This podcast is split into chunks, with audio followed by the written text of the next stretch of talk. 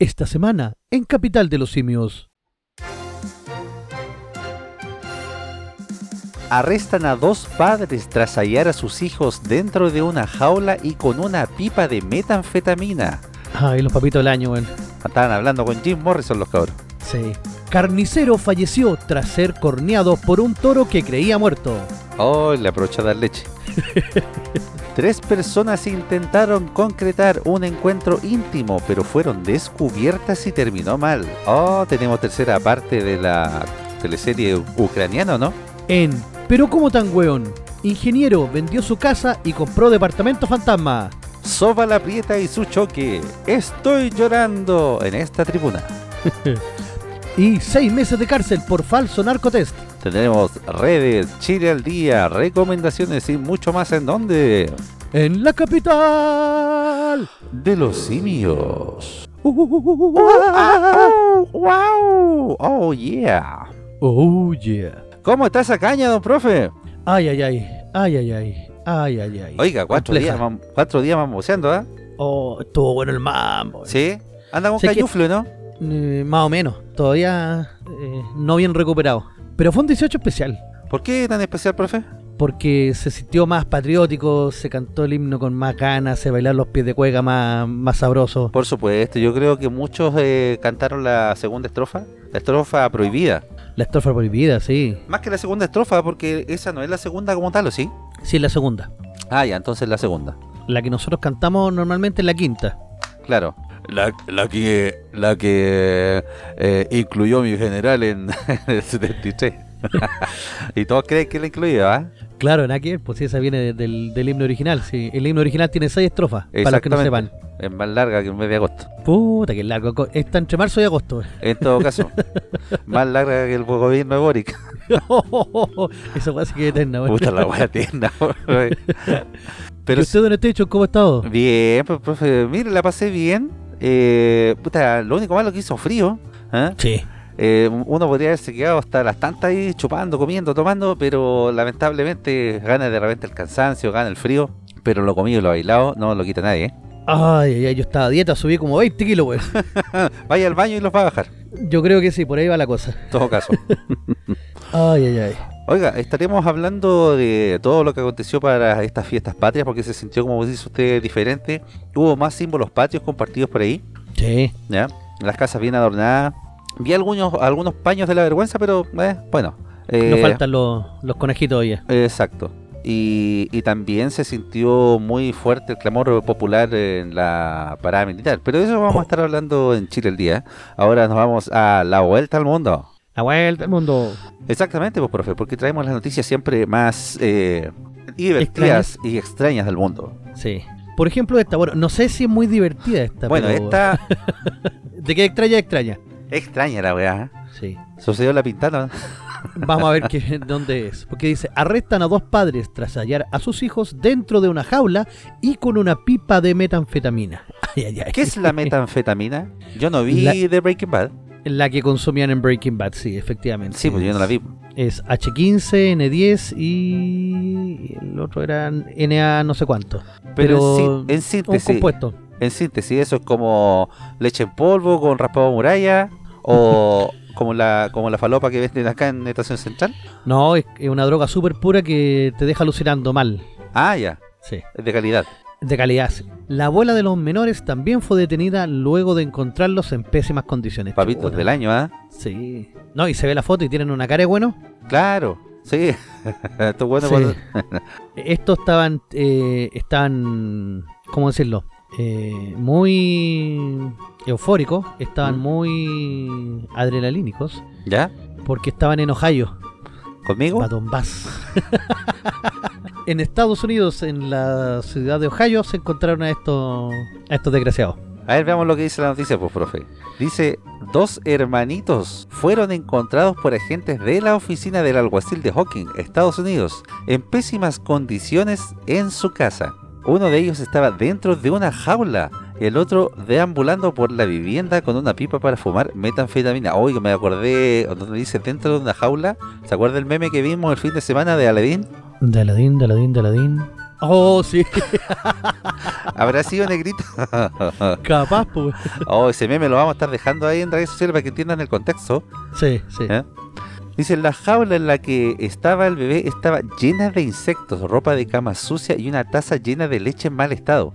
También se encontró a un niño de 2 años caminando por la residencia con una pipa de metanfetamina, indicaron las autoridades en un comunicado. ¡Ándale! O abuelitos del año, o sea, los papás del año. Los uniformados estaban cumpliendo una orden de allanamiento relacionada con un caso de agresión sexual, por lo que los padres de los pequeños Franklin, TJ, Barney, de 38 años, y Megan Smith, de 25, inicialmente huyeron de la residencia por su vínculo con dicha investigación. Ay, más encima están con un caso de agresión sexual. ¿Habrá sido contra los niños? No creo, ojalá que no. No obstante, tras una persecución a pie por el bosque cercano a la casa, ambos padres fueron arrestados. La abuela de los niños, Ella Bell, de 61 años, y quien tenía la custodia de los menores, también fue detenida. Ay, está custodiada por la abuela. Chuta, están todos pipados. Mamá hierba. Sí. Los hechos ocurrieron el pasado 19 de septiembre y, de acuerdo con información de Fox News, los detenidos fueron imputados por los cargos que de poner un menor de edad en peligro. Perdón. Entre tanto, los niños están bajo custodia de los servicios sociales locales. Oiga, allá los servicios locales serán como el Sename allá, así de penca, sí. O... Ah, no, así como de penca no, parece que no. Parece que son un poquito mejores. Sí. Parece. Igual heavy. Yo no sé para qué traen niños al mundo estos weones, o por qué, no sé, no los castran o algo así.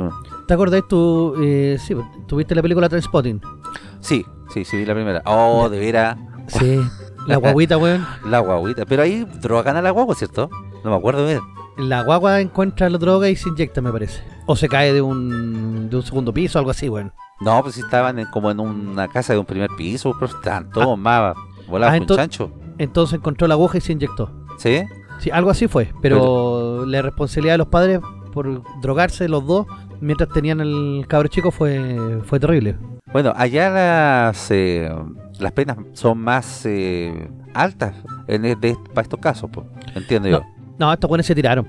Allá mínimo le dan a los 20 años estos buenos. Sí, sí. Por tener a los cabros chicos en esas condiciones, sí. Pero imagínate, bueno, ya, estar en una jaula. O sea, los buenos ya están preparados para que el cabro chico castigarlo. Está dentro de una jaula. Ah, pero como tan maldito. Encontraron lleno de insectos, dice. Ropa de cama sucia. Cuando dice sucia, me imagino yo que a lo mejor estaba cagado toda esa cuestión. Por lo mismo, lleno de insectos. Me imagino el ambiente, una taza de leche podrida. Quizás hace cuánto no le dan comida a los cabros chicos tampoco. En todo caso, yo no entiendo cómo hay gente igual que puede vivir así, ¿eh? Bueno, hay... No, y si huyeron, significa que estaban relativamente lúcidos. Sí, pues, obviamente tienen que haber estado lúcidos para cachar que la cagaron y haber escapado de ahí, pues. O sea, conscientemente dejaron a los cabros chicos ahí. Exactamente. Bueno, la cagó. Y la abuela, pucha, la abuela a lo mejor va a poder alegar de que no podía controlarlo nomás, pero... Si la abuela tenía la custodia de los menores, porque los locos no eran de los trapos muy limpios que digamos. Yo no quiero ser prejuicioso en el comentario que voy a hacer a continuación, pero de repente póngase usted en el contexto de esta familia y en el contexto también del cómo muestra sobre todo los matinales chilenos, de repente a las familias, ¿ya? Que son a lo mejor de escasos recursos o que no tienen una buena vivir, en el sentido de que no tienen una buena casa o algo así, que viven en campamento. Uno de repente no sabe las realidades en eso y hace juicio del sistema como tal, sin saber que a lo mejor hay una cuestión más de fondo que está pasando en esa casa. ¿A qué me refiero? A que, no sé, me estoy poniendo el caso de Chile, más que nada. De repente la prensa muestra así como al pasar y dice, ay, el sistema que no les da, no sé, oportunidades, no les da cosas para que vivan mejor. Y al final es una cuestión más profunda de lo que podría ser y uno se podría imaginar. No sé si me entiende el contexto. Sí, mira, te voy a contar un caso que me contaron a mí, yo no lo vi en directo, pero una persona que trabajaba en el antiguo programa Puente, que era el programa que se encargaba de sacar a la gente a los campamentos y entregarle una vivienda de esta, de que 5 metros cuadrados, pero era vivienda propia, viviendas sociales, tipo el volcán y esas cuestiones así. Había que entrenar a la gente y enseñarle que la puerta del baño era para tener privacidad y no para venderla. que la taza del water era para poder sentarse y no para venderla, que las ventanas eran para poder aislarse del frío y no para venderla, weón. Qué terrible, weón. Y es más, cuando estas personas después volvían a los campamentos porque dejaban abandonar las casas o las revendían a la mala, les preguntaban por qué y les decían, pucha, es que yo aquí no pago ni luz ni agua y ahora con mi casita tenía que yo pagar luz, tenía que pagar agua y yo no tengo. Entonces, ¿cómo voy a pagar luz y agua? Sí, me acuerdo haber visto casos así y no solamente así como por debajo, digamos. También me acuerdo haber visto un caso, no sé si me acuerdo, un programa que hacía la Diana Boloco, o lo hacían, parece que varios famosos, de también una familia que con harto esfuerzo juntó plata para comprar la casa en estas comitivas, algo así. Comité de vivienda, sí. Exactamente. Les entregan la casa y después se quejaban porque tenían que pagar luz, agua, tenían que mantener, entre comillas, la casa. Vendían todo lo de la casa y devolvían al campamento. Sí, porque no estaban preparados como para vivir en una casa y hacerse cargo de esa. Es que eso cuando ya se habla de pobreza estructural ya máxima. Claro, bueno. Porque la gente decía, pucha, me vuelvo al campamento también porque voy a perder algunos beneficios sociales que me entregaba el Estado como platita por vivir en campamento. Ahora que estoy en una casa no me los van a entregar. Sí, y preferían eso, que eso es lo más cómico o lo más tragicómico, que preferían eso a tener su casa, bueno. Claro. Entonces, chucha, bueno, igual es cuático. Más que nada me refiero al contexto de lo que se puede ver, digamos, en los distintos hechos. Porque imagínense estar pasando esas películas, estos niñitos con estos desgraciados. De repente se puede ver como de afuera y se puede a lo mejor informar mal si no se va a un contexto más profundo. Claro, en este caso, ¿qué destino le espera a estos cabros chicos? Sí, pues ¿qué destino le espera a los niñitos? Lamentablemente. Transformarse en futuros delincuentes, en futuros dealers, claro, que es lo que han visto siempre. Ojalá que los servicios sociales de allá no sean tan pecas, porque si son como el Sename acá, seguro que van a ser en los próximos cizarros. Mira, por lo que yo tengo entendido, a los cabros chicos los mandan a familias. Ah, para que los cuiden. Claro, a familias que hay muchas familias que postulan y se traen a cabros chicos. Ojalá mientras más cabros chicos mejor, porque los podían enreglar. Ah, claro. Y se quedan con ellos así como casi como adoptados. Sí, va. Ojalá, pues. Oiga, tenemos más noticias del mundo también, pues. Oh, sí, porque carnicero falleció tras ser corneado por un toro que creía muerto. ¿Y cómo mierda no verificó que estaba muerto? No sé, pero yo sé que a muchos animalistas y veganos esta noticia les va a encantar. Oiga, profe, yo donde vivo, por ahí cerca, estos güeyes de los veganos se mandaron a cagar y fueron a quemar unos camiones a una carnicería, ¿eh? Ya. Quemaron como dos y dejaron carteles pegados. La weá, de verdad, es pura, por donde yo he ido súper tranquilo. Pero me encontré con esa noticia hace poquito y fueron a quemar los camiones de reparto de la carnicería por el tema del 18, los asados y cuestiones así. No sé si se enteró. No, pero hicieron el mega asado, güey. Claro, hicieron el mega asado, güey. Le salió el tiro por la culata. Chuta. Ay, dice acá. El insólito caso ocurrió cuando el hombre iba a rematar al animal que había sido devuelto del ruedo para llevarlo al desolladero. Esta es la historia. Un carnicero murió en la plaza de toros de Murcia, en España. Ajá. Ya, estos toros son preparados para la batalla, por así decirlo. Sí, pues estos son los de las corridas, ¿o no? Las corridas de toros, sí. ¿Cómo se llama esa corrida? La de San Fermín. No, porque esas son otras, pero si está en una plaza toro es una... Es cuando los mata el torero con las capas. Sí, pues. No, me refiero que la de San Fermín igual es heavy, ¿no? A salir arrancando los toros. Ah, sí, pues. Pero esos toros no están con los cuernos afilados. Ah, ya. En cambio los del... ¿Los de la plaza, sí? Los de la plaza toro, sí. Le afilan los cuernos para que el espectáculo sea mejor. Ándale. Sí. El otro día vi un video medio vigor en ese sentido, pero era en México la wea. En México también se hacen corridas de toros. Sí. Son muy populares las corridas de toros. Claro. El hombre participaba en las labores de apuntillar a un animal que había sido devuelto de la corrida porque presentaba una cojera. Más encima estaba cojo. El fatal accidente se produjo cuando empleados de los corrales y de la empresa compradora de la carne de las reses procedían a rematar al toro para llevarlo al desolladero. Según explican los testigos a medios españoles, Limpiador, el toro, fue rematado desde los pasillos superiores con la garrocha tras ser devuelto a los corrales y aparentemente había caído muerto. Ya, la garrocha es un aparato que se le pega al animal en la frente, en la nuca, así como un tercer ojo. ¿Esa como mini espada que tienen los toreros? No, es como un martillo. Ah, ya.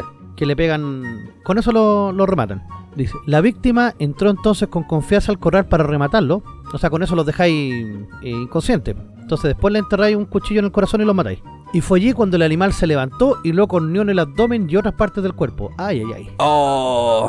La víctima fue trasladada con urgencia a un hospital, y aunque los médicos lograron salvarlo de un primer paro cardiorrespiratorio, no pudieron evitar debido a la gravedad de sus heridas. Oh.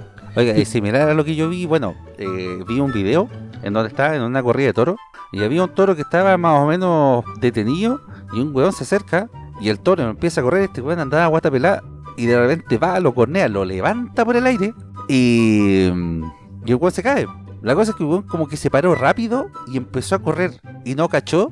Y el weón que estaba grabando decía: mira, mira, se le están saliendo las tripas, se le están saliendo. Y efectivamente se le empezaban a salir las tripas al weón. La weá asquerosa. Oye, pero peligroso. ¿Cómo? ¿Y para qué mierda la carne de toro? ¿Será como la de la vaca o será más dura? Es lo mismo. De ahí sacan las, ¿cómo se llama? Estas piernas, ¿cómo se llaman? La de jamón serrano. Esas mismas, esas weas son re caras. Sí, es que tienen un curado especial que es entre 1 o 2 años, las dejan en sal, tiene una preparación bien especial. Pero son muy buenas esas weas, son muy ricas. Sí, sí, eso nada que decir, las piernas esas son muy bacanes. Yo la otra vez también vi a un torero que el toro va y le entierra el cuerno por debajo del mentón. ¡Oh! ¿De veras? Y el cuerno le sale por la boca. ¡Oh! Oh, pero así, pero se ve súper sencillo, claro. El toro levanta la cabeza y le pega la cornada. Y obviamente después el loco se logra zafar y queda abajo, y queda así como que de repente empieza a salirle sangre y todo así como guau, rápido a tratar de verlo. Es brava la cuestión, porque ahí igual, entre comillas, el toro tiene la oportunidad de defenderse. Sí, pues. Sí. Bueno, ahora en este caso el toro terminó faenando al loco. Tuvo su dulce venganza antes de morir. Bueno, eso, para que no se metan ahí con los animales a huevear. Mátelo como acá en Chile, con corriente nomás y chao. Sí, en todo caso. 2 balazos en la nuca. Bueno, hay que ver también que la vaca de Irene, yo y mi otro yo no murió con los balazos en todo caso, ¿eh? Hay vacas que son así de duras. Este a lo mejor era el papá de esa. Claro. Oiga, profe, también tenemos más noticias del mundo. Oh, sí. Porque 3 personas intentaron concretar un encuentro íntimo, pero fueron descubiertas y terminó mal. Uah. ¿Qué pasó allí? Un médico, su novia y una amiga querían cumplir una fantasía. ¡Éjale! ¡Ándale! Pero en el lugar apareció un cuarto sujeto armado. ¡Ay, ay, ay! Le hicieron portonazo. Claro. Le echaron el portón abajo a las cabras. Una insólita situación se presentó en Río Negro, Argentina, bien, querido. Argentina, un país con buena gente. Sí, pues, en donde 3 personas querían concretar un encuentro íntimo, sin embargo, nada salió como esperaban. Los medios de comunicación nacionales revelaron que un médico, su novia y una amiga cercana habían acordado por Facebook reunirse en un apartamento para llevar a cabo aquella fantasía. Sin embargo, el esposo de la segunda mujer descubrió las conversaciones en la red social, por lo que molesto se presentó en el sitio. Ah, él también quería participar. Po. Ah, estaba picado. Quedó picado porque no lo invitaron. Sí, po. Mientras los involucrados estaban en un automóvil a la espera de ingresar a la residencia del doctor. El hombre llevaba consigo una pistola y cuando llegó al lugar no dudó en accionar el arma de fuego, realizando 2 disparos al aire sin mayores consecuencias. Como a Cristinita. Sospechoso. Claro, sospechoso. No, pero aquí sí que hubo... Hubo chicha que cortar. Hubo chicha que cortar, sí, po. Además de esto, en un claro episodio de violencia intrafamiliar, el sujeto tomó a su pareja y se la llevó a una zona alejada en donde la habría obligado a prometer no volver a cometer un acto de este tipo. Prométemelo, weón, prométemelo. Las fuentes policiales indicaron que, tras la correspondiente denuncia, el agresor fue imputado penalmente y deberá estar aproximadamente 10 días en cárcel. Ay, va encima corneado y se va 10 días en cana, weón. Sí, ay, ay, ay. No, ya este weón durante esos 10 días, créeme que... Sí, ahí le van a bailar la cueca, se le va a caer el jabón. No, y además su pareja le va a decir que sí, pero pum, en esos 10 días está puesto que lo va a hacer pero igual. Sí, ya cabros, tenemos 10 días para cumplir la fantasía. Claro, va a hacernos cagar. Va a hacernos cagar, por weón. Pero ¿cómo tan pavo el otro? Ay, ay, ay. Pucha, tendría que haber llegado ahí a la buena, así como ya, y donde caen 3, caen 4, no sé, güey. No, una cosa así, po. Por último, no sé, pues yo pongo la piscola. Claro, así como llegando con la buena onda, ¿no? Yo pago los sushi, no sé. Chuta, pero igual, profe, imagínense, no sé, po, descubrir que su pareja lo está cagando, y no con un solo weón, sino que va a cumplir una fantasía y un trío encima. Ya, pero es que por último ahí, no sé, porque si hay un trío es como que no hay sentimiento involucrado, es como ya, vamos a dar y no consejos nomás. ¿Y usted cree que no hay sentimiento involucrado? Yo creo que no, po. Puede que a lo mejor sí, po. A lo mejor después eso da para, no sé, po, un capítulo de Mea Culpa, se pelean las minas, claro, el médico. Un poliamor. Claro, una cosa así, poliamor. Pero también es que hace muy pastel para hacer la cuestión por Facebook. Por Facebook es terrible buchón. En todo caso. Recordatorios del día, ir a hacer un trío. Eso es. Ay, ay, ay, puta. Argentina, no lo entenderías. No lo entendería. Oiga, vamos a una pausita, profe, y ya hablemos con más Capital de los Siglos.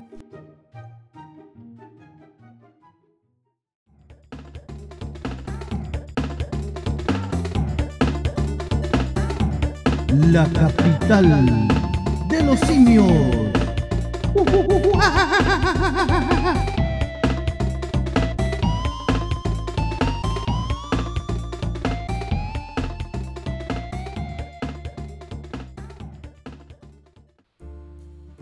Estamos de vuelta una vez más con su programa favorito denominado La capital de los simios. Oh yeah. Oh yeah. Oiga, bueno, se me fue la onda, profe. Chuta, la da. Eso, la edad, pues no, y el copete, tanto mambo, tantos días feriados, tantos días festivos. Hoy qué manera tomar, weón. En todo caso, profe, como que nos fuimos un poco al chancho. Sí, partimos el 16. 16, pues. Ay, ay, ay. Como dice el temucano, ¿cómo era la 4 litros y 7 envases? Claro, hago 5 litros y medio, 6 envases. Esa. No, yo pensé que iba a decir la otra. 40 días tomando. Esa también. Bailando, cueca, perra. Sí, pues. Pero ya último día se descansó, ahí se relajó un poquito el cuerpo. También había que darle pausa. Y qué mejor pausa que ver Rolandino y PTV, pues, profe. Claro, güey. Que tiene la nueva forma de ver televisión. Más de 8.000 canales en vivo de Latinoamérica y el mundo, incluidos todos los canales premium de cine, deportes, adultos y más. Contenido VOD más 18.000 películas y 3.000 series. Servicio multiplataforma para Smart TV, TV Box, Apple y iPhone, Smartphone, Tablet, PC, Xbox y PS4.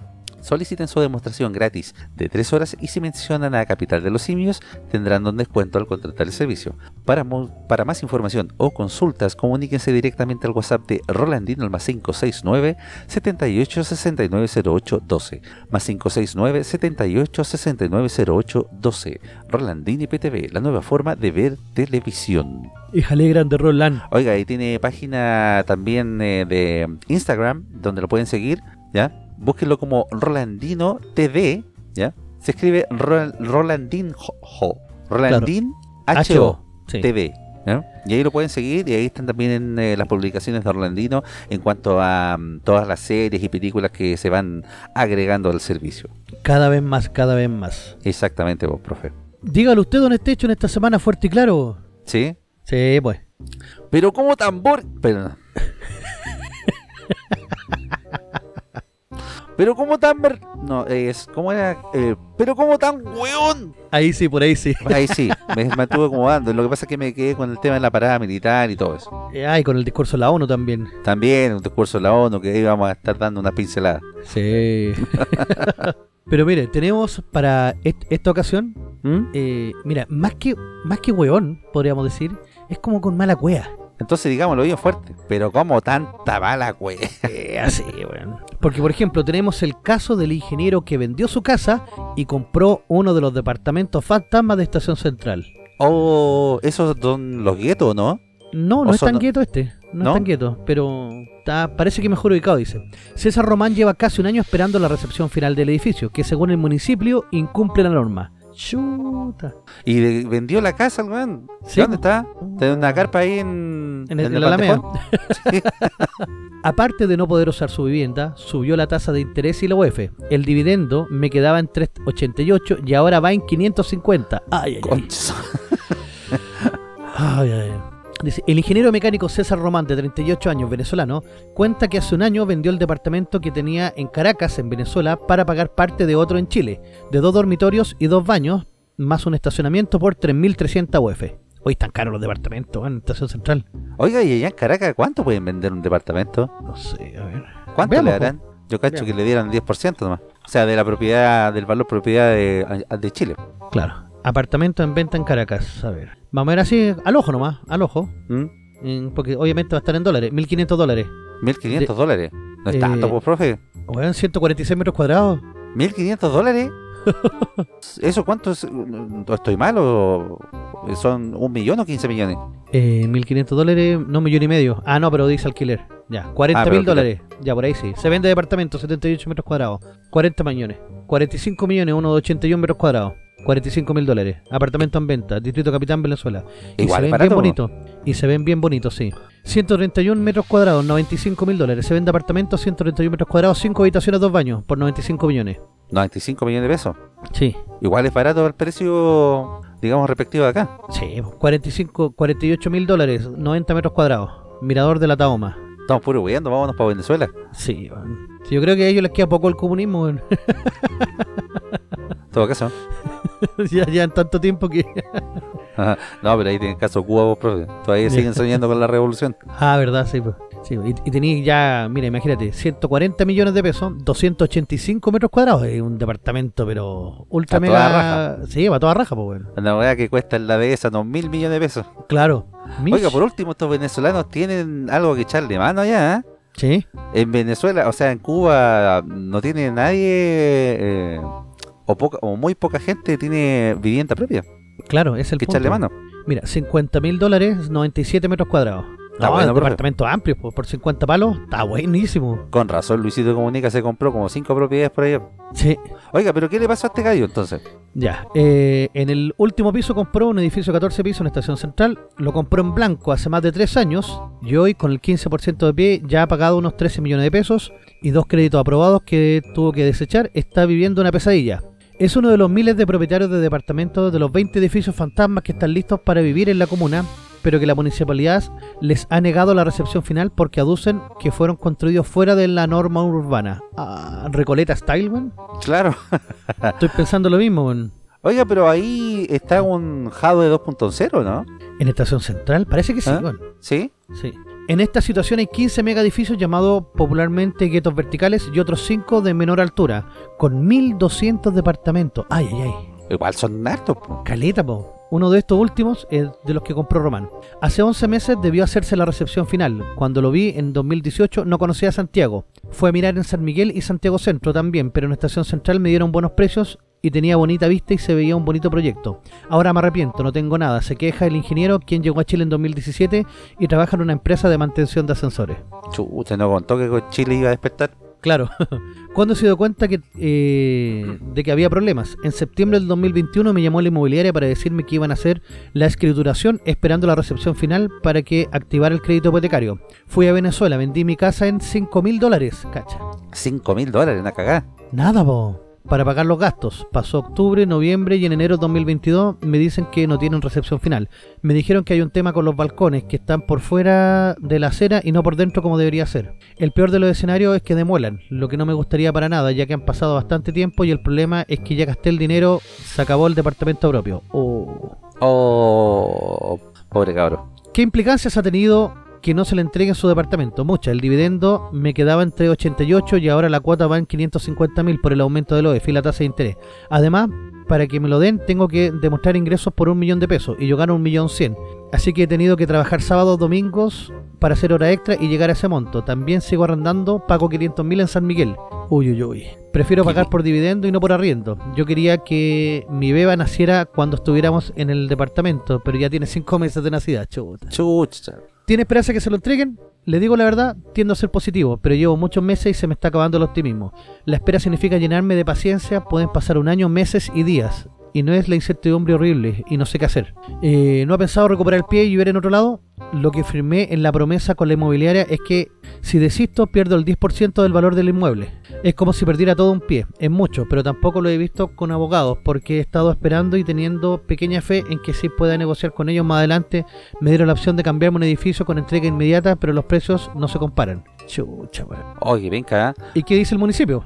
Porque algo tiene que decir, po. Sí, ¿por qué dice? Mediante una declaración enviada por escrito a través del Departamento de Comunicaciones de la Municipalidad de Estación Central, el alcalde Felipe Muñoz cuenta que ha estado en conversaciones con el ministro de Vivienda, Carlos Monte, y la Seremi de Vivienda para dar una salida razonable al conflicto, puesto que no es conveniente tener elefantes blancos. Esperamos que en el corto plazo esto se resuelva y que exista un compromiso de todas las partes, principalmente del mundo inmobiliario, para que esto nunca más suceda en nuestro país y que nunca más se transforme una comuna en zona de sacrificio urbano, como ha sucedido en la Estación Central, dice la declaración. Señala que se ha acreditado que estas construcciones, sobre todo los megaedificios, generan daño a los barrios en donde se emplazan y que sus permisos fueron otorgados de manera ilegal por la administración anterior. Jaja, la clásica. Claro, la clásica. Ya en julio pasado, el presidente de la fundación Defendamos la Ciudad, Patricio Germán, alertó que serían unos 20.000 departamentos listos para ser habitados que no tienen la visa del municipio. 20.000, weón. 20.000. Ay, ay, ay. Y señaló que algunas de las construcciones involucradas están dispuestas a compensar económicamente a la comuna para mejorar los barrios, pero... No sé, profe, a mí me parece muy demasiado sospechoso esta cuestión. Sí, porque son muchos departamentos, es como... No sé, ¿por qué momento te lo expropiaban? ¿No será de repente que a lo mejor los compañeros pensaban que Chile de verdad había despertado, que la prueba iba a ganar, iba a arrasar y que el expropie se iba a estar a la vuelta de la esquina y los compañeros revolucionarios podían tener un departamento, no sé, estoy hablando muy fino a lo mejor, pero podían tener un departamento gratis? Yo creo que por ahí podría ir, así como ya, esto nos está ocupando, expropiese. Claro. Y a lo Carmen Hertz. Te pagamos el 5% y el resto en vales de la revolución. Exactamente. Porque son muchos, pues, profe. ¿Y cómo van a ser todos los permisos que sean de manera ilegal y todos los permisos que afecten la calidad, digamos, de la vista o de la weá que sea en el barrio? El Javi también. Exactamente lo mismo. ¿Y por qué no pasa en otros sectores? ¿O pasa mucho menos, digamos? Sospecho 8. Sí, sospechoso, profe. Sí. El otro jado que tiene un edificio parado, no sé, ¿hace cuántos años ahí? Son como 6, pero ya la Contraloría le ha dicho ya por todos los lados que tiene que dar la cuestión final. Más encima el huevo va a tener que pagar la plata de las farmacias populares que... Claro, que están quebradas. Ay, comunismo, no lo entendería. No lo entendería, exactamente. A otro que no lo entendemos, y que este sí que podría decir que es más hueón.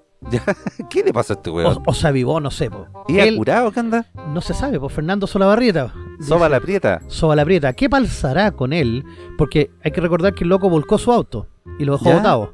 Ay, lo dejó tirar, weón. Sí, po. Y se fue para la casa. Sí. Y no llamó a nadie, el weón. No. El weón carerraja. A lo mejor llamó a alguien para que se lo lleve nomás. Debe haber ido como postre, weón. En todo caso, debe haber ido, pero... como botón de oro. Iba Fernando Sovalaprieta con Martín Larraín y entran en un bar. Dice, el accidente de Fernando Solabarrieta con su vehículo en La Ligua no dejó indiferente a nadie por la extraña situación del suceso. El periodista y animador de ESPN volcó su BMW X4 en la ruta 5 Norte durante la madrugada del sábado y tras no mostrarse públicamente durante el día, apareció en la noche retomando sus funciones como animador de la fiesta costumbrista de Cabildo, donde manifestó estar vivito y coleando. Y más encima el weón va a animar una fiesta. Sí. Es como, uy, qué guay te pasó hoy día. No, me levanté, me lavé los dientes, volqué el auto y me vine a trabajar. Claro. Pero la situación, que todavía no ha sido aclarada públicamente por Solabarrieta, sigue dejando interrogantes, sobre todo en el área legal. Luis Galvez, abogado especialista en derecho penal, explica que la historia del rumbo legal dependerá de si la persona cumplió con los protocolos de la ley de tránsito. La normativa que rige esta materia señala que todo accidente de tránsito, la persona involucrada en el mismo tiene la obligación de concurrir a la comisaría de carabineros más cercana para autodenunciarse, indica Galvez. El abogado continúa diciendo que la autoridad policial toma nota de eso y realiza la alcoholemia pertinente. Si Solabarrieta cumplió este protocolo de ir a la comisaría y decir que no hubo accidente con terceros, en principio no habría problemas, aunque todo cambia si no se cumple con la formalidad legal y además el involucrado se da a la fuga. De acuerdo con Chávez, esto genera dos consecuencias inmediatas. Primero, se presume culpa, ya que se da a la fuga por provocar el suceso, obviamente. Claro. Segundo, también se puede abrir una causa penal debido a su no comunicación con la autoridad competente y con el objetivo de evitar una prueba de alcoholemia. La noche de este domingo es el cierre del evento en Cabildo y se espera la participación de Sola Borrieta como animador del show. Ah, pero no se ha aclarado aún que el weón sí efectivamente fue a la comisaría e hizo la autodenuncia, a lo mejor se hizo el alcotest. O si fue él, pero tendría que declarar que el auto se lo robaron, no sé. Es sospechosa la verdad. Oye, weón, ¿cómo no se mató? No, y se echó los postes de luz, y esos postes de luz cuestan por lo bajo 4 millones cada uno. Ah, pero ese weón tiene para pagarlo, creo bueno, yo. Bueno, en todo caso sí, pero... Dos fotos de Libet en OnlyFans y chao. En todo caso. Sí, pero el weón dejó para la cagada el auto. ¿Pérdida total o no? No, no creo que sea pérdida total. Es que ¿no? el tema del seguro también es complejo. Sí, pues. Porque si no hizo la declaración... Pero bueno, tiene que haber ido muy curado en todo caso, si es que para volcar un auto, a menos que, es que no sé cómo puedes volcar un auto si vas bueno y sano, vas en tus 5 sentidos manejando, tenés que ir muy rápido y pasar por un bache, no sé, alguna weá que te pueda volcar el auto. O que se te cruce un animal en el camino y por tratar de esquivarlo te volquís. También. Sí, podría darse ese caso. También. O algún otro conductor que te tire el auto encima, que el otro conductor vaya curado y te haga volcar. O te quisieran hacer un portonazo, no sé. También, pero es que si te pasa eso, tú vas y lo declarás. Sí, po, sí, ese es lo raro, que este weón no ha declarado nada. Y más encima después uno sale animando y dice, no, estoy vivito coleando. O sea, si el loco hubiera sido inocente, hubiera ido inmediato a Carabineros. Se imagina que iba curado. No, mami, este weón era más cocido que la cresta. Y sobre todo fiestas, días de festividades... de 18 de septiembre. Fiestas costumbristas, no, este weón ni ha cocido. Sí, me imagino que sí, weón. No, lo van a llamar después a declarar. Y para mí que se arrancó nomás. A lo mejor la misma Ivette lo fue a buscar al weón, dijo que era tripiola. No sabía nada que por la patente lo iban a cachar. Claro. Complejo. Raro, ¿no? Sospechoso. Raro. Sí, muy sospechoso. Oye, la otra noticia que nos queda... es bastante... Pucha, es como triste incluso. Sí, mire, esta yo la vi al vuelo. No la leí en profundidad, pero sí, obviamente me pareció muy como triste el caso. Claro. Y este es un como tan hueón como para el sistema judicial. No para la víctima, obviamente. No, sí, igual ella también tiene algo de culpa. ¿Sí? Sí. A ver, veamos, pues, sí. Profe. La historia de Nardi estuvo 6 meses en la cárcel por error en narcotest. Fue detenida por la PDI en el control de Aduana Río Loa en la región de Tarapacá. Nardi Rivera tenía 25 años cuando pasó 6 meses y 4 días privada de libertad injustamente en la cárcel de Iquique. Ella fue detenida el 5 de marzo del año 2016 en el control de Aduana Río Loa en la región de Tarapacá. En ese procedimiento, funcionarios del Servicio Nacional de Aduana encontraron en su equipaje 3 tarros de queratina para el cabello. Esa hueá de queratina se usa para alisar el cabello, entiendo. Me parece que sí. Yo no lo sé porque soy pelado, entonces. Claro. En ese entonces yo ya llevaba 3 años viviendo en Chile, con situación migratoria legal. Yo vivía y trabajaba en Tocopilla, pero había ido a visitar a mi familia a Bolivia. Una amiga que es peluquera me encargó la queratina porque allá es más económica cuenta. ¿Pero es boliviana, venezolana? ¿De dónde es esta galla? Parece que es boliviana. Los funcionarios de aduana cuestionaron la procedencia de los potes de queratina y le dijeron a Nardi que debían hacer una prueba de campo para narcotest. Yo no tuve ningún problema, tranquila, les dije que lo hicieran, yo no tenía nada que esconder. Comenta, sin embargo, la prueba dio positivo a la presencia de cocaína. Oh. Yo no lo vi cuando el funcionario hizo la prueba porque estaba dándole la espalda. Solo vi que manipuló algo y luego dijo que positivo a cocaína. Yo les decía que era inocente, lloraba y le insistía que solo era queratina para el pelo. Al rato llegó la PDI y me dijeron que estaba detenida por tráfico de droga. En ese momento perdí la noción del tiempo, recuerda. Uy, qué potente igual, weón. Oh, igual es cuática la verdad, sí.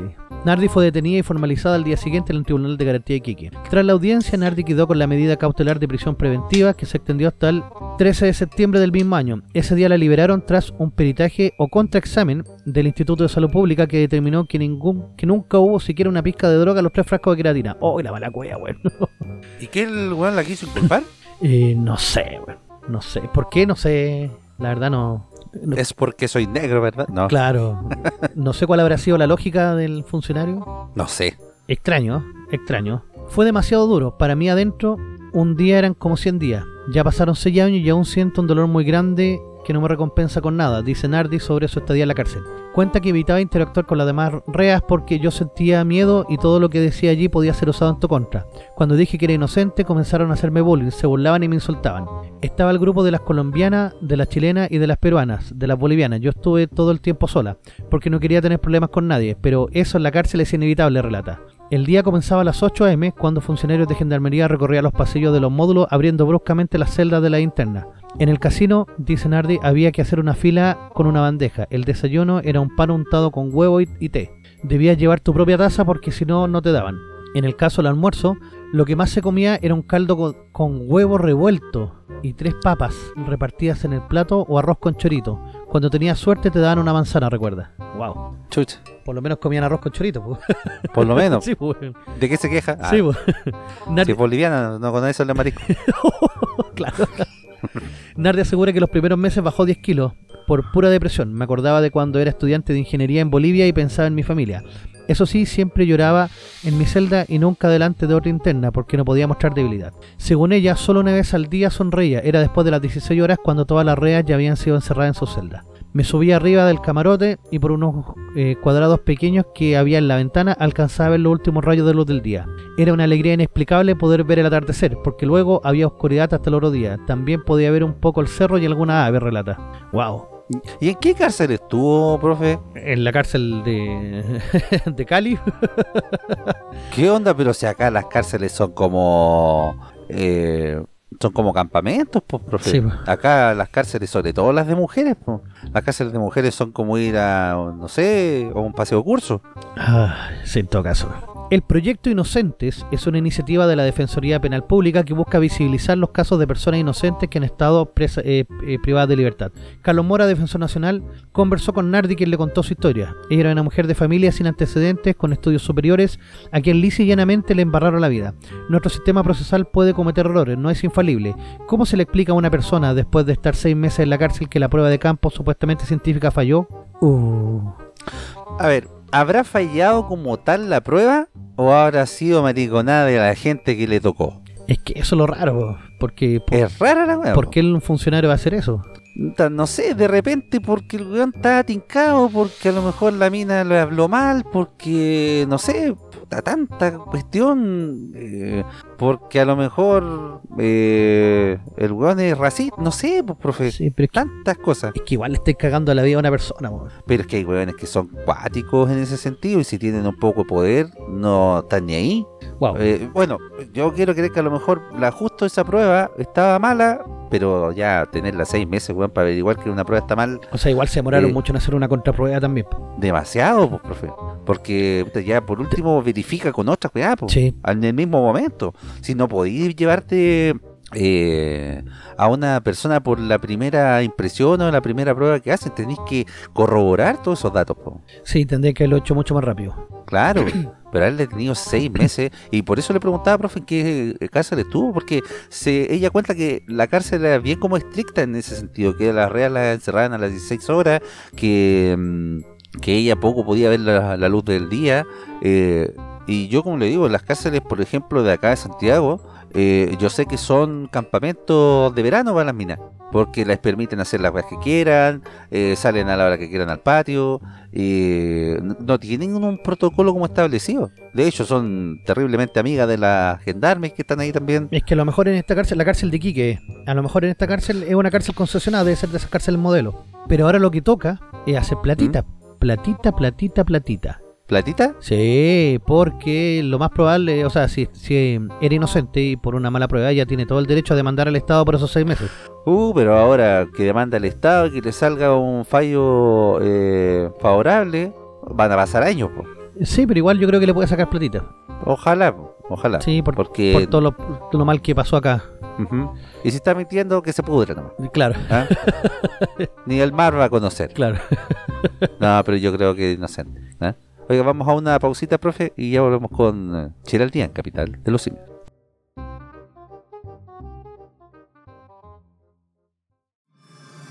La capital de los simios. Quédate en casa con Rolandino IPTV, la nueva forma de ver televisión. Más de 4.000 canales en vivo de Latinoamérica y el mundo, incluidos todos los canales premium de cine, deportes, adultos y más.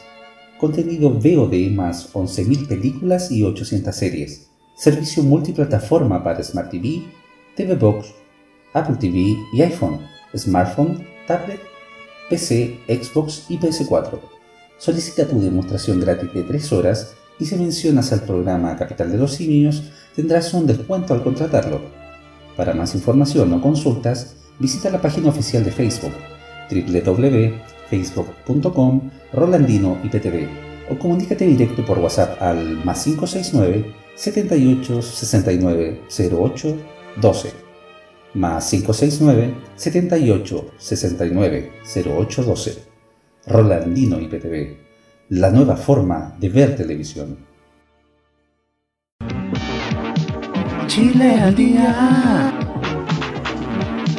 Chile al día con el profe Station.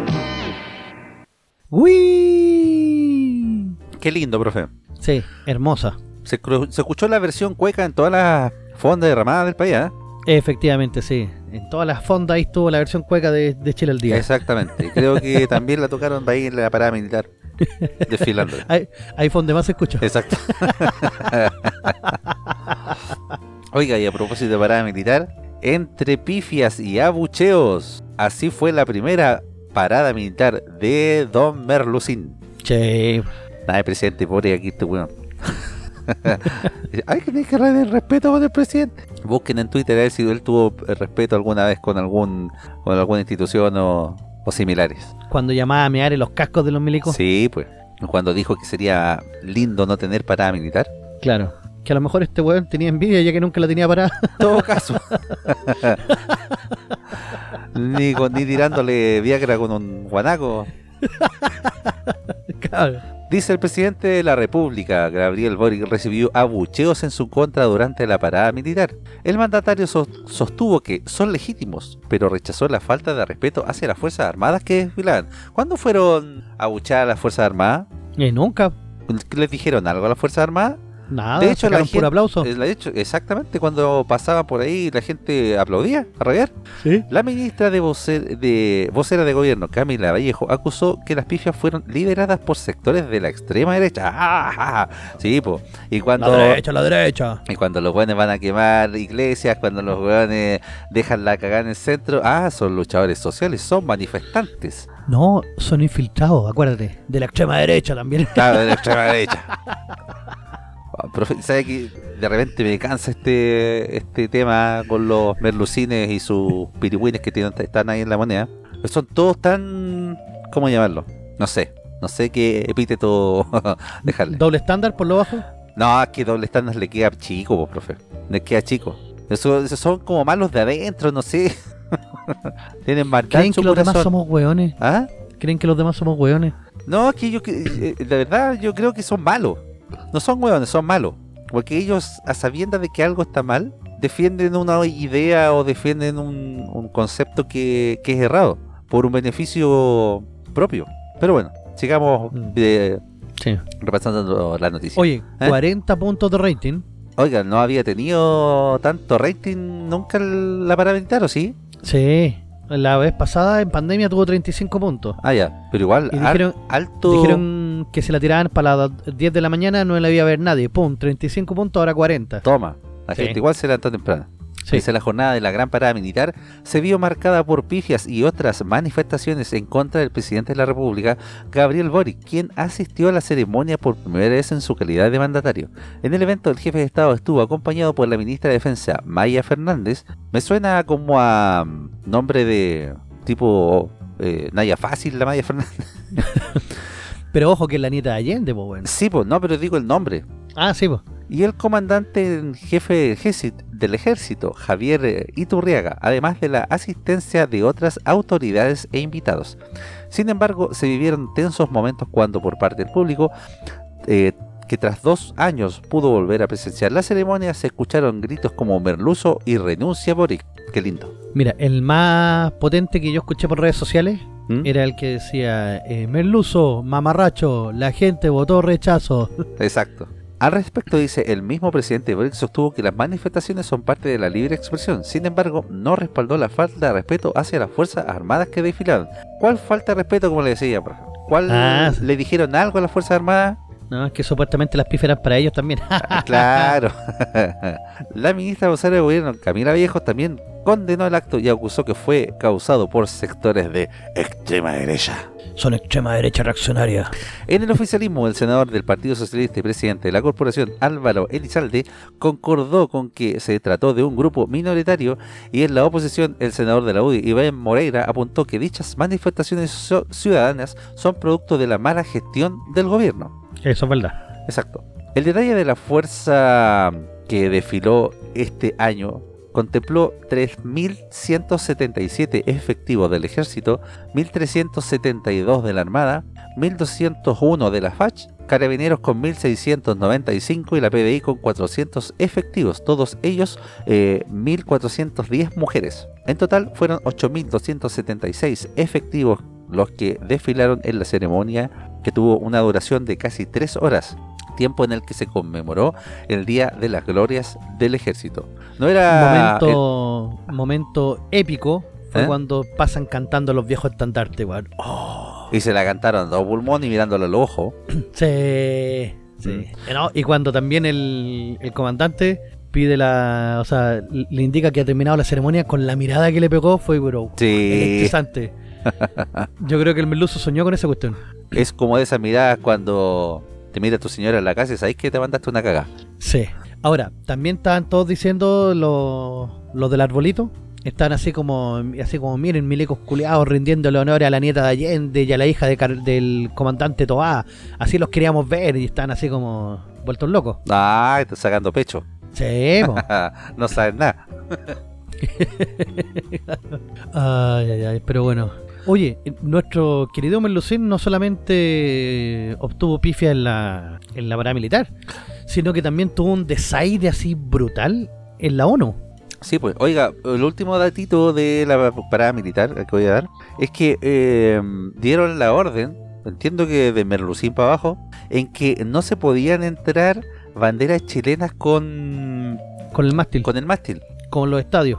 Y eso es primera vez que se da en una paramilitar, y que no dejaron entrar a la gente, a mucha gente no la dejaron entrar por lo mismo, y que se quedó gente afuera.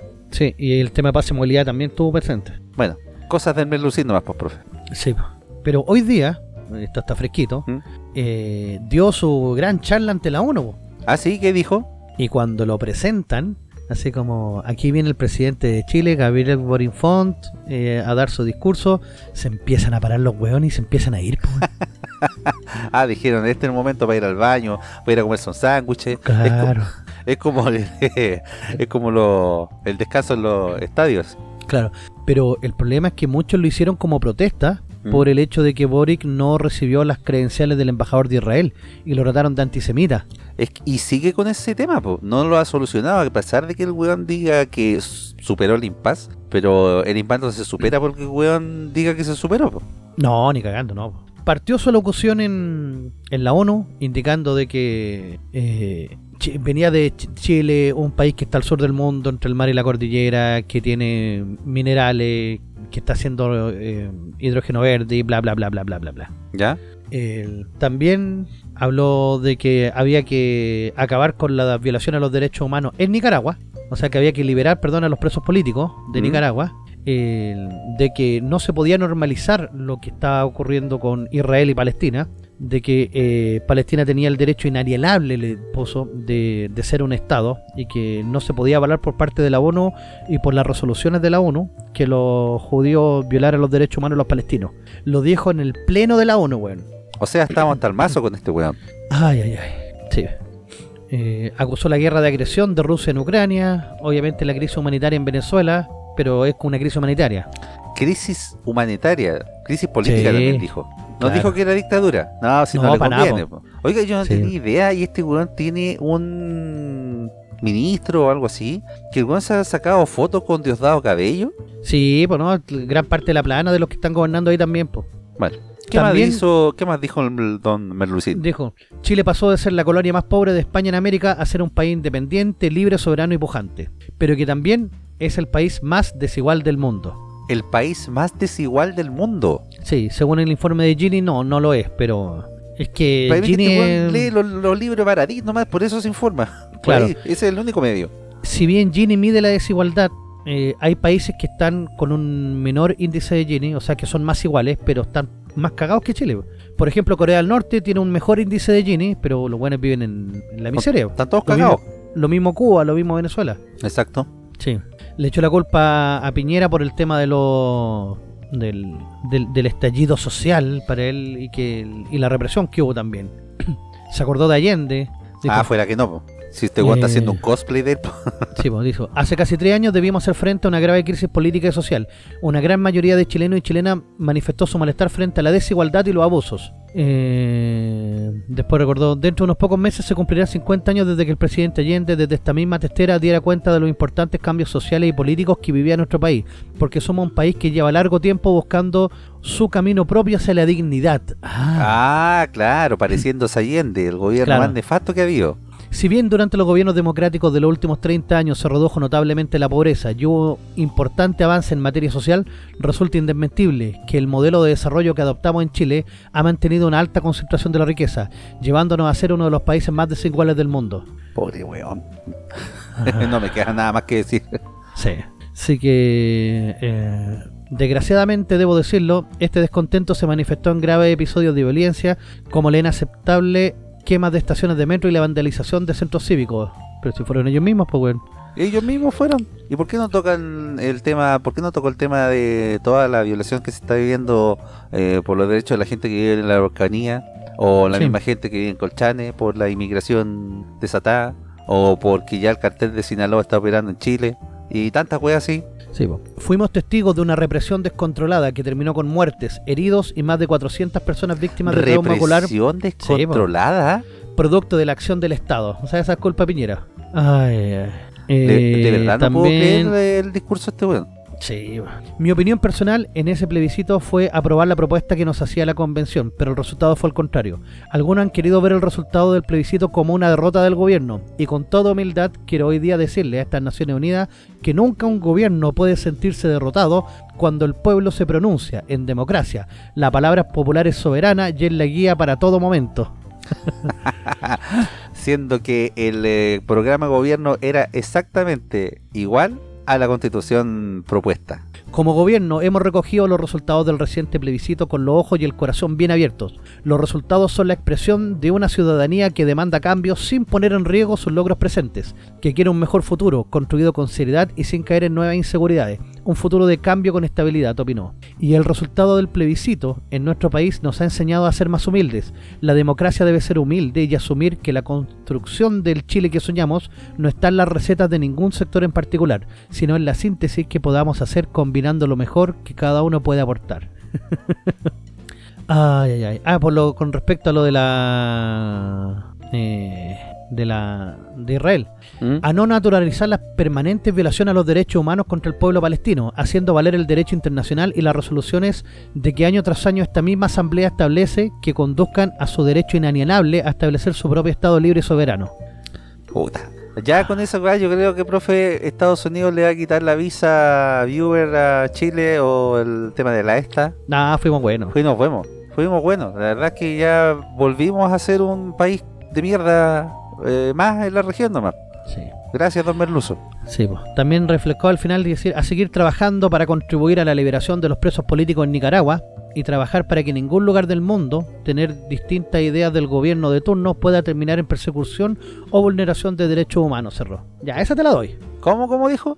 A seguir trabajando para contribuir a la liberación de los presos políticos en Nicaragua y trabajar para que en ningún lugar del mundo tener distintas ideas del gobierno de turno pueda terminar en persecución o vulneración de derechos humanos. Sí. Palabras bonitas nomás. Que son más lógicos, sí, por el cierre, sí. Pero que se haya ido caleta de gente antes de que empezara. No, sabe que debieron haber separado todos, yo creo. Que haberlo dejado hablando solo este weón. Antes ella pasía, claro. La mayoría fueron incoherencias, la mayoría fueron mentiras. Uno que otra frase que puede sonar bonita, pero yo creo que ese es el mayor resumen del discurso de Berlusconi. Sí, pero bueno, ¿qué más se podía esperar? Yo creo que el próximo año se va a hacer en San Antonio para que se sienta más a gusto, más se sienta más en casa. Vamos con la con algo más entretenido mejor. Vamos con algo más entretenido, profe, dejemos hablarnos de... Sí, pues las fondas que volvieron en gloria y majestad, les fue la raja, bueno, les fue la raja. Sí, oiga, yo estaba viendo por ahí y me extrañó que había visto una noticia al pasarse de que algunas fondas estaban pidiendo hacer un 18 chico en algunas comunas del país por lo mal que le habían ido. Por lo menos las fondas del Parque O'Higgins, que son las más grandes y tradicionales, les fue la raja. El primer día habían más de 30.000 personas. Es el capitalismo que me gusta, profe. Ese, la gente supuestamente no tiene plata, pero se gastó lo que no tenía. Y después andan pidiendo dignidad. Sí.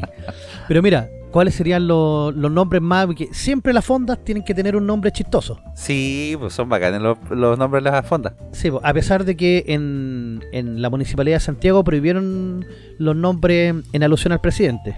¿Ah, sí? Sí, por represión, pues. Mira, yo por ahí vi una en todo caso, ¿ah? ¿Eh? Sí, pero parece que no era en Santiago. ¿Sí? Sí. Decía Fonda el Merluzo, el Marruecos del Merluzo, decía. Sí, Abierto todo el año. Abierto, sí. Tengo otra que dice, fonda el huevo, no sale duro, pero sí cocido. Buena. Y había un choripán a 500, así que no se ve mal. Chichería, la variante Borgoña, con toda la fruta para adentro. Está buena, ¿eh? Sí, a ver, deja ver. Whisky 4 lucas, Jack Miel 5 lucas, Jack Manzana 5 lucas, piscola de medio litro 4.008. El plan vaso a vaso también está buena, ¿eh? Sí, el plan vaso a vaso. Terremoto 6.9, no sé si me explico. Oiga, ¿se acuerda la... Terremoto a Luquimedia? ¿A Luquimedia? Sí, buen precio. Pero estaban razonables los precios, pues, profe. Sí, que eso no es lo que estoy mirando. Tan caro. La fonda de papel. Y salen todos los de la gran serie española. Uh-huh. Baño 500 pesos, wow. Ese, la medita se tía cara. Hay uno que se llama Salgan de mi fonda. Y sale el weón de el de Metro K. Claro. Con un sombrero de guaso. Hoy se acuerda. ¿Quién fue este loquito que tuvo el accidente en auto y quedó con todo su cuerpo quemado? ¿Se acuerda? Ah, ¿cómo se llama? ¿El Joche? No, pues el Joche no, po. ¿No era Joche? No me acuerdo cómo se llamaba. ¿Bruno? No, Bruno, ¿de cuál Bruno, profe? No sé, pues era uno de esos que se quemaron. Ah, no, profe, era uno de un reality, un loquito que era terrible cachado, así, que era, no sé, bueno, 1,90 m. Sí, me acuerdo de quién era, pero no me acuerdo el nombre. No me acuerdo el nombre de esta vez. Pero, ¿se acuerda que en una fonda pusieron la foto de él? Y decía la fonda y el nombre del loco. Decía la fonda más prendida. Oh, verdad. Se fueron chancho ahí los venenos. Sí. Chuta. Sí, fue algo complejo eso. Oiga, lo bueno es que nos acompañó un poco el clima. Se habían anunciado lluvias para el mismo 18, pero al final no pasó nada. Ningún día lluvia, estamos todos esperando la lluvia. Claro, hoy sí hubieron días bastante fríos, con bastante viento, pero menos mal que no les ahogó la fiesta el tema de la lluvia en los fonderos, po. Así que por lo menos los de acá de Santiago sacaron cuenta alegre, entiendo. Sí, por lo menos. Los que no sacaron cuenta alegre fueron las 429 personas que se fueron detenidas por cometer diversos delitos en la fonda. Ah, los jugosos siempre. Sí, po. Violencia intrafamiliar, robo, hurtos, daños, lesiones, amenaza e infracción a la ley de drogas. Típico. Típico, por favor. Sí. Mire, dice, concluyó el fin de semana las fiestas patrias y Carabineros de Chile entregó el balance final de lo que fueron los distintos eventos policiales y criminales entre el jueves 15 y el lunes 19 de septiembre. En esa línea, la institución reportó que 429 personas fueron detenidas a nivel nacional por cometer diversos delitos en fondas o espacios de celebración. Cacha. El director nacional de Orden y Seguridad General, inspector Marcelo Araya, destacó que la institución uniformada desplegó 31.163 efectivos a nivel nacional, de los cuales 9.704 fueron destinados a la región metropolitana y 21.459 a otras regiones, además de disponer de 10 cuarteles temporales y 5.395 vehículos policiales desde Arica a Punta Arenas. Dice Carabineros, precisó que solo en las fondas, ramadas y lugares con alta afluencia al público se detuvo a 429 personas. Se decomisaron casi 10 kilos de droga. ¿Quién dijo 5? Ya, si era uno nomás, ya no te va a la casa. Claro. y se incautaron 118 armas blancas y 5 armas de fuego. Y además, preparados los cabros. Claro, por si acaso, si eran para prender el asado. Además se recibieron más de 290 denuncias por diversos delitos que fueron atendidos por el personal policial. En detalle, y según informó este martes la institución, solo en Fondas y sus alrededores, los carabineros acogieron 298 denuncias entre los motivos por violencia intrafamiliar, que son 48 casos, robos, 45 casos, hurtos, 40 casos, daños, 35, lesiones, 26, amenaza, 24 y ley de drogas, 24 casos. Wow. Como resultado de todos los servicios se concretaron 429 detenciones, además de la incautación de casi 10 kilos de droga, 5 armas de fuego, 118 armas blancas y 5 vehículos. Frente a estas cifras, el subsecretario del delito, Eduardo Vergara, destacó que estas fiestas patrias se llevaron a cabo con seguridad. Oye, 5 vehículos. ¿Quién chucha va a una fonda con un auto robado, weón? Hay que ser muy weón. No falta el weón, en todo caso. No, y mira, y el balance, porque siempre se habla del balance de las fiestas patrias en cuanto a accidentes. 935 accidentes y 38 fallecidos. Igual falto. Igual sí, igual falto. Sí. Pero viste, los cuequeros están felices. Ha sido increíble. Gremio económico y vocera de fonda del Parque O'Higgins realizan positivo balance por fiestas patrias. Dijeron los que fueron, porque yo no fui esta vez a la fonda, que los precios no estaban tan caros como habían dicho en todas partes. ¿No estaba el anticucho a 15 lucas? No, así que estaban re contentos. Más de... Los vehículos que salieron fueron más de 300.000 de Santiago, 70% de ocupación hotelera. O sea, la fiesta en todos lados se resolvió de buena manera, ¿ver? Todo esto ayudado por el feriado del día viernes 16. Ah, ok. Sí, así que... Bueno, esperemos que para las próximas... ¿Cómo se llama esto? Uh-huh. Para las próximas fiestas patrias ya no estén pidiendo pase de movilidad ni ninguna esa tontera, weón. Ojalá que no, profe. Ojalá que ya, no sé, octubre, ya no estén pidiendo hasta cagada de pase. Sí, po. Porque somos el único país del mundo que sigue con la veadita, sigue con la tontera, la mascarilla, el pase. Así que esperamos ser libres en unos meses más. Ojalá, pero no creo. Esta es una cuestión que le da mucho rédito político a los que están ahí en la moneda. Mantenernos en control. Exactamente. Oiga, y una recomendación. Si a usted le salió el chip premiado, guárdelo porque el 18 tiene un anticucho gratis el próximo año. Claro. Así que, ojo ahí. Oye, yo no he visto ningún perro callejero, güey. Oye, en todo caso... Y los gatos están desapareciendo, y no es chiste, güey. Sospechoso, con razón estaba tan barato la carne en la fonda. Sí, güey. Y las empanadas eran de dudosa reputación. Y ojo. Oiga, vamos a una pausita, profe, y ya volvemos con el último bloque de la capital del océano.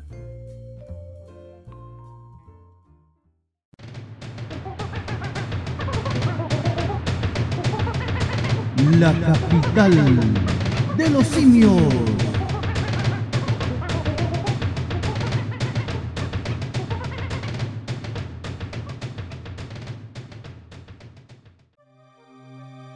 Estamos de vuelta con el último bloque de su programa favorito denominado La Capital de los Simios. Oh yeah. Oh yeah. Más simios que nunca, profe, ¿eh? Sí, más simios que nunca. Oye, los orcos de Plaza Italia como que ya no lo he visto. No, es que parece que están arreglando ahí, les pusieron unas barreras así que ya no pueden estar al medio. Aparte que ya tampoco tienen razón. Bueno, salen los overoles blancos nomás, que son los adoctrinados del Instituto Nacional, pero no han salido a hacer de la suya, entiendo. Sí, esperemos, porque Chile ya habló, Chile ya despertó. Exactamente, Chile ya dijo. Sí, pues, oiga, nos quedamos en el programa anterior. Estamos revisando las 75 mejores películas de la historia del cine, ordenadas en ranking según los usuarios de IMDb, que es una de las plataformas más importantes de calificación de cine. O sea, cuando a ti te dicen, por ejemplo, que un episodio de una serie obtuvo nota 10 o 9,8, de 9,5 para arriba ya es porque es espectacular. Y solamente muy pocas series han logrado tener esa calificación. Entonces... Esta plataforma nos puede dar un buen indicador de la calidad de las películas. Así que si usted no ha visto las películas que están en esta lista, les recomendamos que si las vean, porque estas son de las buenas. De hecho, hay muchas que nosotros no las hemos visto y tenemos que ponernos al día. Excelente. Oiga, ¿en cuál nos habíamos quedado, profe? Nos habíamos quedado en el lugar 45, que era Tiempos Modernos, con Charles Chaplin. Nos toca entonces el lugar 44 para Intocable, de 2011. No la cacho esta película, profe. Sí, a ver, me parece que acá llegó como la traducción como Amigos. ¿Sí? Sí. Es una peliculaza, sí, pero brutal, brutal, terrible buena. Se trata de un loco que está en silla de ruedas, que tiene mucha plata, y que necesita contratar a alguien que lo ayude. Y el loco es muy refinado, escucha música clásica, es como muy cuico. ¿Ya? Pero acá, la otra persona que va a contratar va a ser un negro. Escucha reggaetón. Que viene como a decir, a cambiarle la vida. ¿Ya? Y le va a cambiar toda la forma de pensar, la forma de moverse, lo va a llevar a partes que el loco no conocía y le va a enseñar una parte de la vida. Al final terminan transformándose amigos. Y es tan potente la película, es tan bacán, que sí, vale completamente la pena verla. Mira, la crítica de Intocable que sale acá.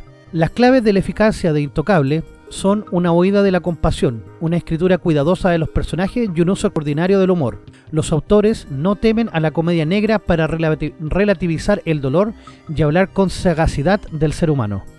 Así que esa es la recomendación número 44, Intocable. Excelente. Lugar 43 para Whiplash. 2014. Sí. Esta debe ser una de las mejores películas de música que me ha tocado ver. Sí, yo la conocí por doblado nomás. Por la del reggaetón. Sí. Ya, la trama es súper oscura, es súper es como un cisne negro, pero de la batería. Tenemos a un director de orquesta que es ultra mega exigente, que le hace bullying a los alumnos y que tiene lo que él llama el método Fletcher, que es el tratarlos mal, humillarlos para poder sacar así lo mejor de cada uno de ellos. Y gracias a eso conseguir al mejor músico del mundo. El problema es que el baterista también tiene como una obsesión enferma con ser el mejor baterista del mundo, entonces los dos como que se complementan. Ah, ok. Mire, la crítica dice, lejos de conformarse con realizar un estudio de maltrato psicológico, esta parábola cerebral al ritmo del jazz se revela como incómoda reflexión sobre la necesidad de sacrificar cuerpo y alma en el sagrado nombre del arte. Peliculón. Lugar 42, profe, Casa Blanca de 1942. ¡Qué clásico! No la he visto, profe. Yo, obviamente he visto imágenes y todo eso, y conozco a los actores, pero la película en sí no la conozco muy bien. Tócate esta, Sam. Sí. Tócame la voz. Claro. Un film tan mítico y divulgado que convierte en ocioso y redundante todo tipo de comentarios. Sin embargo, y al revés de lo que ocurre a menudo, su mito no se sustenta en razones puramente coyunturales, sino en bases muy sólidas. Unas memorables interpretaciones, un guión brillantísimo, una música que extrae talento del puro pastiche y una realización que va más allá de la simple artesanía, demostrando una notable inspiración. Buena. Debe ser uno de los clásicos más grandes o más instantáneos de la historia, con frase pa'l bronce. Y muy, pero muy buena. Es larga, dura más de 2 horas y media, pero sí es de las que hay que ver. Lugar número 41, El truco final, o El prestidigitador, o El prestigio también se conoce. The Prestige, sí. Del año 2006, de Christopher Nolan, donde trabaja David Bowie y hace de Nikola Tesla. Sí, bueno, es pedazo de película esta. Pedazo de película, profe, ¿eh? Muy buena. Y Hugh Jackman está como irreconocible, no es el clásico Wolverine. No, acá está como más, digamos, cambiado en cuanto a su semblante y esas cosas. Elegante relato, dice, gótico narrado a dos voces, Bale y Jackman, que nos ayuda a entender las dudas de un cineasta siempre dividido entre la fuerza de sus emociones y el poder de su implacable racionalismo.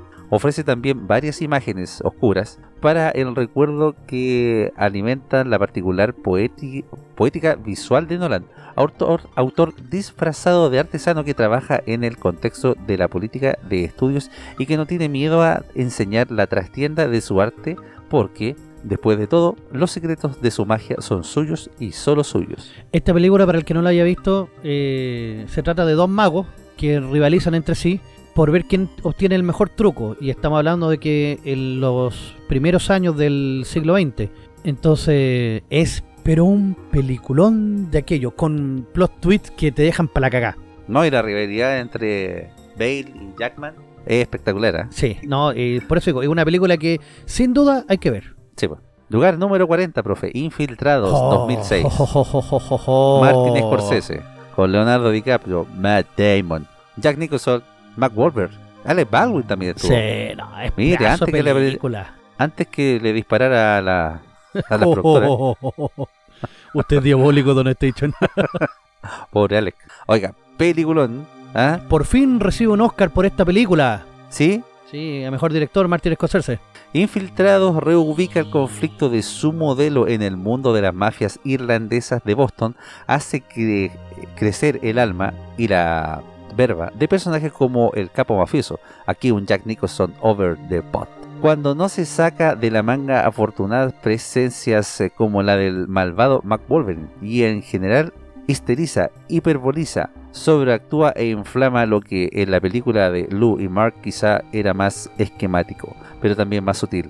El resultado es, no obstante, un gran espectáculo, en generosa ración. Ah, es pedazo de película esta. Como la construcción de personajes, encuentro que es fundamental acá.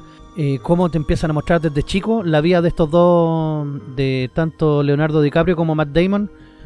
Y después cuando se cruzan las vidas de ambos, puta que es potente, bueno. No, se pega una actuación de antología DiCaprio acá, encuentro yo también, ¿eh? Sí, aquí me parece que es la primera vez, no estoy seguro, pero parece que es la primera vez que se demuestra que no es solamente un chico lindo.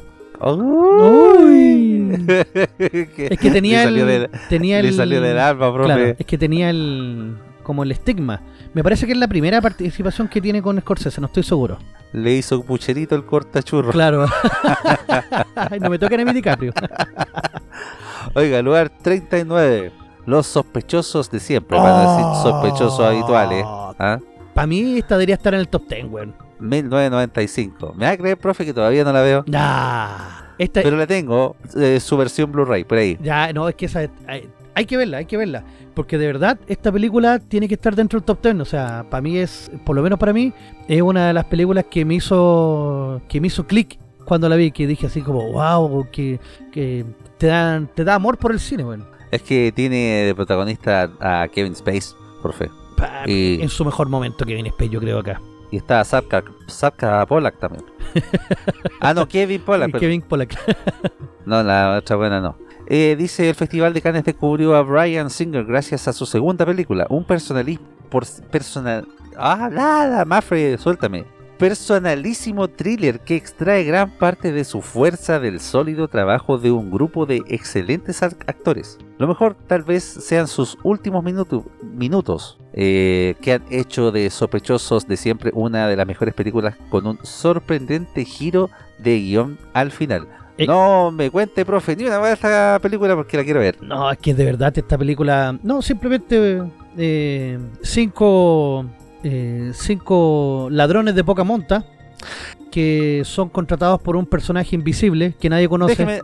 Déjeme hasta ahí nomás. Sí, y que tienen que hacer un trabajo. Eso nomás es lo único que les puedo decir. Me suena a Snatch, pero... No, es que Snatch es más... tiene un humor más absurdo.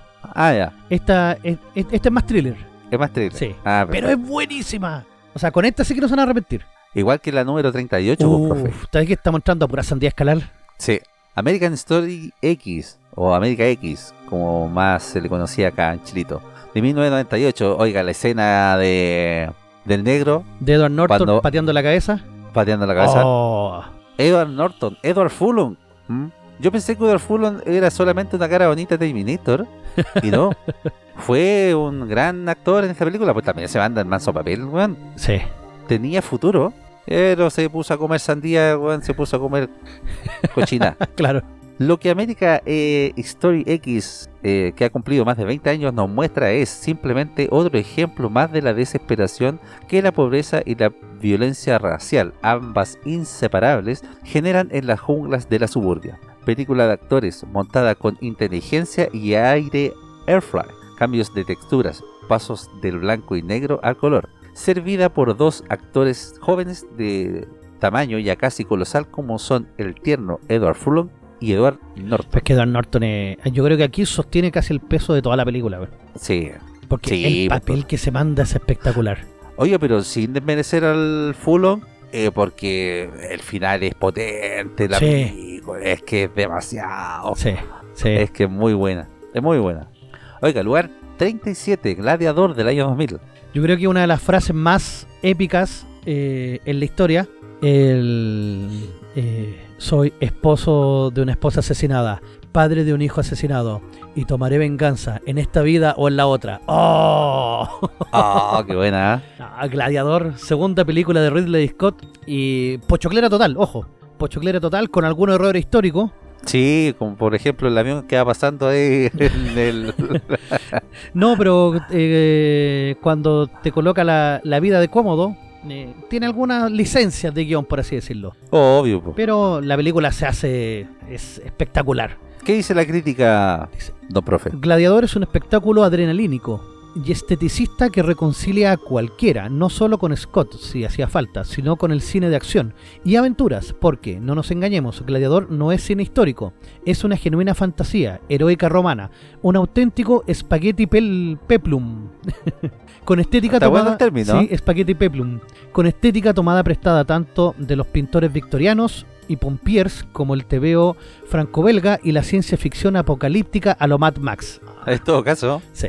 Tiene mucho de eso. Lugar número 36, profe. La cigüeña va a parir en acá. El Rey León de 1994. Sí, clásico instantáneo este. Antes que Disney se volviera progre, sí, e inclusivo, sí.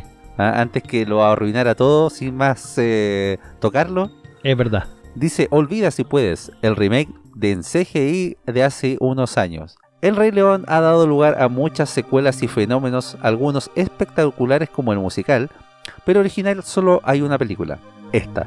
Documentándose ampliamente en la sabana africana, los dibujantes de Disney hicieron una fábula detallista para todos los públicos. Los niños tenían una maravillosa historia de aventuras, los adultos una reversión de Hamlet y de la Orestiada, y además algunas de las mejores frases de las películas de Disney. Hakuna Matata. Hakuna Matata. A vivir así. A pura macaca. Claro. Es terrible buena el Rey León. La original, sí, obviamente, sí. Obviamente. Por eso que no encontré tan buena la CGI. Bueno, aunque está calcada en gusto, bueno, nada, aunque le fue, como revisamos, profe, le fue bien en taquilla. Sí. Y revisamos la última por esta semana. Ya pues, ya. Y nos quedamos con una peliculaza también, sí. Lugar número 35 del 2019, Parásitos. Bong Joon-ho la hizo esta vez. Sí, la hizo. Sí. Se forró con esta película. Se forró. Pero es que es muy buena también. El concepto, la idea. La historia, mira, yo al principio estaba como pero a la mitad de la película, cuando empiezan los giros de guión, tú quedas así como, oh, ¿qué estoy viendo? Qué maravilla. Qué bien narrada está la película. Uh-huh. Y para qué estamos con cosas, fue la primera película. Esta película marcó historia porque ganó el 2019 como mejor película internacional, pero también gana como mejor película en general. O sea, primera vez que una película de no habla inglesa gana el premio Oscar. Sí, pues. Y algunos dijeron que era por el progresismo, pero no, sabéis que cuando se ve la película dicen, de verdad, con las que estaba compitiendo, Parásito era la mejor de todas. Exactamente. Dice la crítica, he aquí la historia de dos espacios cuya suma, en manos de Bong Joon-ho, es el mundo. Ese mundo está en guerra, aunque quiera aparentar que la lucha de clases pertenece a otra época. Es difícil encontrar una película reciente que defina la forma tan visual, a través de la arquitectura doméstica, los perversos mecanismos de dominación del capitalismo neoliberal. Ah, ya se pusieron progres, ya. La están viendo desde otro lado, claro. No, oiga, le escribió el merluzo la crítica. Parece, ¿verdad? La supervivencia de cada uno de los núcleos familiares que protagoniza esta espléndida Parásito se mide según su capacidad para conquistar un espacio, y por extensión, por la conciencia de no darlo nunca por sentado. Si te queda alguna duda, recuerda que puedes leer el final de Parásito. Ah, ya. Explicado por su directo. No vale la pena. No, para. Y guardemos más películas para la otra semana, porque sé que de todas las películas que vienen de aquí en adelante ya podríamos estar ahora hablando, ¿no? No, son películas ya de antología, profe, y son películas muy buenas. Son películas ya más conocidas, pero que son sandías caladas todas. Sí. Son películas que hay que ver antes de morirse. Sí. ¿Y dónde las puede ver usted, profe? Obviamente en Rolandino y PTV, pues.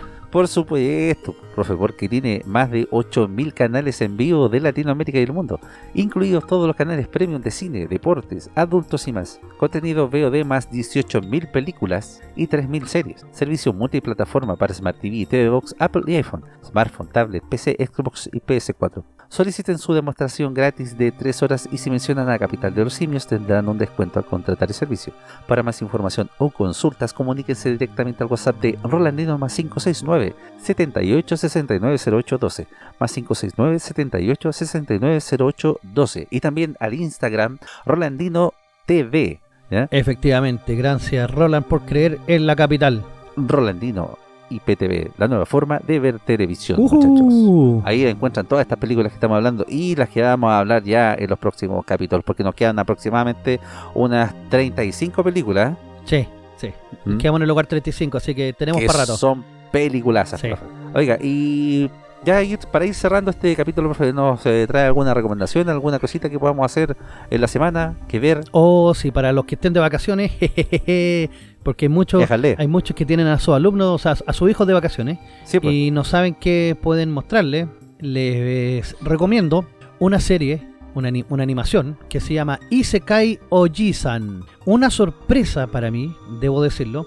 Que estaba en la temporada de verano de anime, que está terminando esta temporada de verano, pero la serie solamente ha tirado los 7 primeros capítulos por temas del bicharraco. No han podido terminar de animar el resto de las que quedan y vuelven en noviembre. Pero la historia se trata de lo siguiente, que es bastante interesante.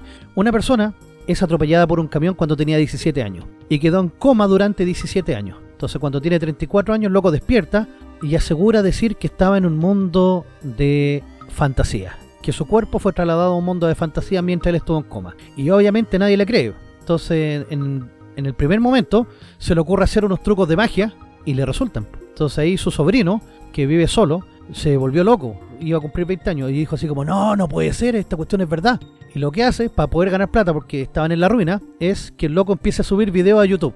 Lo más cómico de esta serie es que esta persona que en el año 2000 queda en coma, porque esto se desarrolla en el año 2000, del 2000 al 2017, no tiene idea de la existencia de YouTube, no tiene idea de los smartphones, no tiene idea de todos los cambios tecnológicos que nosotros tenemos y que para él son tan extraños. Entonces como que se sorprende con todo lo que hay en el mundo y la gracia es que comienza a contar cuáles fueron parte de su historia en el otro mundo. Se la empieza a contar al sobrino y se la muestra a través de magia, se las muestra a través como de una pantalla que él puede invocar y puede ver los recuerdos. Y ahí puede ver qué fue lo que le pasó en su otra vida. Cada capítulo tiene cuestiones que te dejan ahí metido y tú quieres seguir viéndolo, quieres verlo. Te podéis pegar la maratón de los 7 primeros capítulos sin darte cuenta, así, muy, muy rápido. Así que mi tío del otro mundo o Isekai Oji-chan, totalmente recomendada, por lo menos hasta el momento, que se está confirmando también la segunda temporada, así es que va a estar bastante bueno porque sale del clásico argumento del Isekai, que el Isekai es un mundo de magia y fantasía en el cual las personas cuando mueren son trasladadas ahí, no todas, pero mucho de lo que se da en estos mundos parte con eso. Y ahí las personas obviamente se convierten en grandes guerreros y son los líderes y tienen que rescatar princesas y es todo como muy clásico ya, pero este es un Isekai inverso, que el loco vuelve de ese mundo y tiene que adaptarse a la realidad, y eso es lo entretenido que tiene. Excelente, profe. Así que si la dejamos, y esta la pueden encontrar también en Anime FLV. Buena, profe. Y eso pues, muchachos. ¿Y usted, Don Station, qué es lo que nos trae para esta semana? Mire, 2 cosas rapidito, ¿ya? Steam, este 19, bueno, ya empezó el 19 de septiembre, va a estar regalando el juego Civilization 6, ¿ya? Que ahí el dato me lo pasó el profe. Galardonado juego de estrategia. Bueno, Civilization es un juego muy famoso, ya lleva 6 entregas.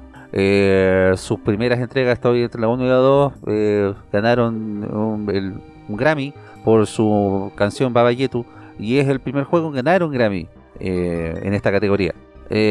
Así que todos los que tienen cuenta de Steam, va a estar en unos días o unas semanas ahí el juego para que lo descarguen y queden en sus cuentas totalmente gratis, y también va a estar con un precio terriblemente accesible y con un descuento muy muy grande, todo lo que son los DLC o los adicionales de Civilization 6, ¿ya? Digamos, los packs de escenarios de civilizaciones de otros reinos, otros países, ya sea, no sé, Australia, Polonia, por ejemplo, los mismos vikingos. Va a estar un precio realmente conveniente para que puedan, si quieren, comprar el juego ya en su versión Gold, por decirlo así. ¿Mm? Ah, buena. Así que les dejo ese datito. Y el otro dato es que Play 5 posiblemente, y esto es un rumor, tendría un nuevo modelo de consola, ¿eh? Que Sony estaría preparando un modelo de PlayStation 5 que va a sustituir a los modelos actuales. Actualmente existen dos modelos, que son el modelo de juegos digitales y el modelo de juegos físicos. Una viene con lector de CD y otra sin lector de CD. Sony, entiendo que se está planteando la idea, y esto ya es casi una realidad, en que va a salir solamente un modelo de consola que no va a variar mucho del diseño actual, y que todas las consolas serían como el diseño de la PlayStation actual digital, como la PlayStation 5 digital. La diferencia sería en que Sony está también planteándose en vender un lector de discos aparte de la consola. Entonces, por ejemplo, si tú te quieres comprar una consola y la quieres solamente para juegos digitales y no quieres tener el disco, te compras solamente la consola. Y lo otro es que si tú quieres ya después ir coleccionando juegos o teniendo juegos físicos, no vas a tener que cambiar la consola o tener que venderla, sino que compras el lector aparte y lo adicionas a un puerto USB-C que también va a venir específicamente hecho para este artefacto o este artilugio para la consola. Entonces sería bastante conveniente si se hace realidad, porque ya no habría que estar cambiando la consola, por ejemplo, si se echa a perder el lector, o como le digo yo, si tú quieres empezar a coleccionar juegos físicos, no habría que estar cambiando la consola para que tú puedas estar poniéndole juegos en disco. ¿Mm? Así que ojalá se haga realidad, y vamos a estar ahí atentos a cualquier noticia ya oficial que salga de esta nueva versión de PlayStation 5 que tendría que salir creo que ya el próximo año. Ya. Oye, una consulta, ¿tú crees que se esté cerca de un cambio de tecnología como el Blu-ray para algo que tenga una mayor capacidad o mayor rapidez de transmisión de datos?